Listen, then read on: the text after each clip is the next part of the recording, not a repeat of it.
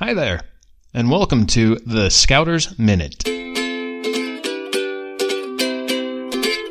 This week's Scouter's Minute is brought to you by us, scouterlife.com.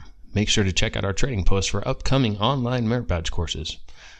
And subscribe to our blog to receive a weekly summary of all things scouting, ranging from gathering activities, how-tos, recipes, and program helps. Scouterlife.com, specializing in all things scouting from lions to eagles. Get out and experience the outing in scouting. Now, on to this week's Scouter's Minute. Some years after the death of Henry Ford, I was privileged to go through some of his effects at his beautiful Fairlane estate near Detroit.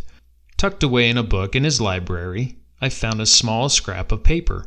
On it, in his wife's handwriting, appeared these words: "Bite off more than you can chew and chew it. Dare to do more than you can do and do it.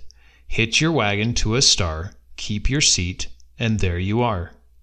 Surely nothing better describes the secret of the amazing success of this unknown carriage maker who became the world's greatest industrialist, nor of the humble woman who kept her seat beside him in his rocketing trip to fame.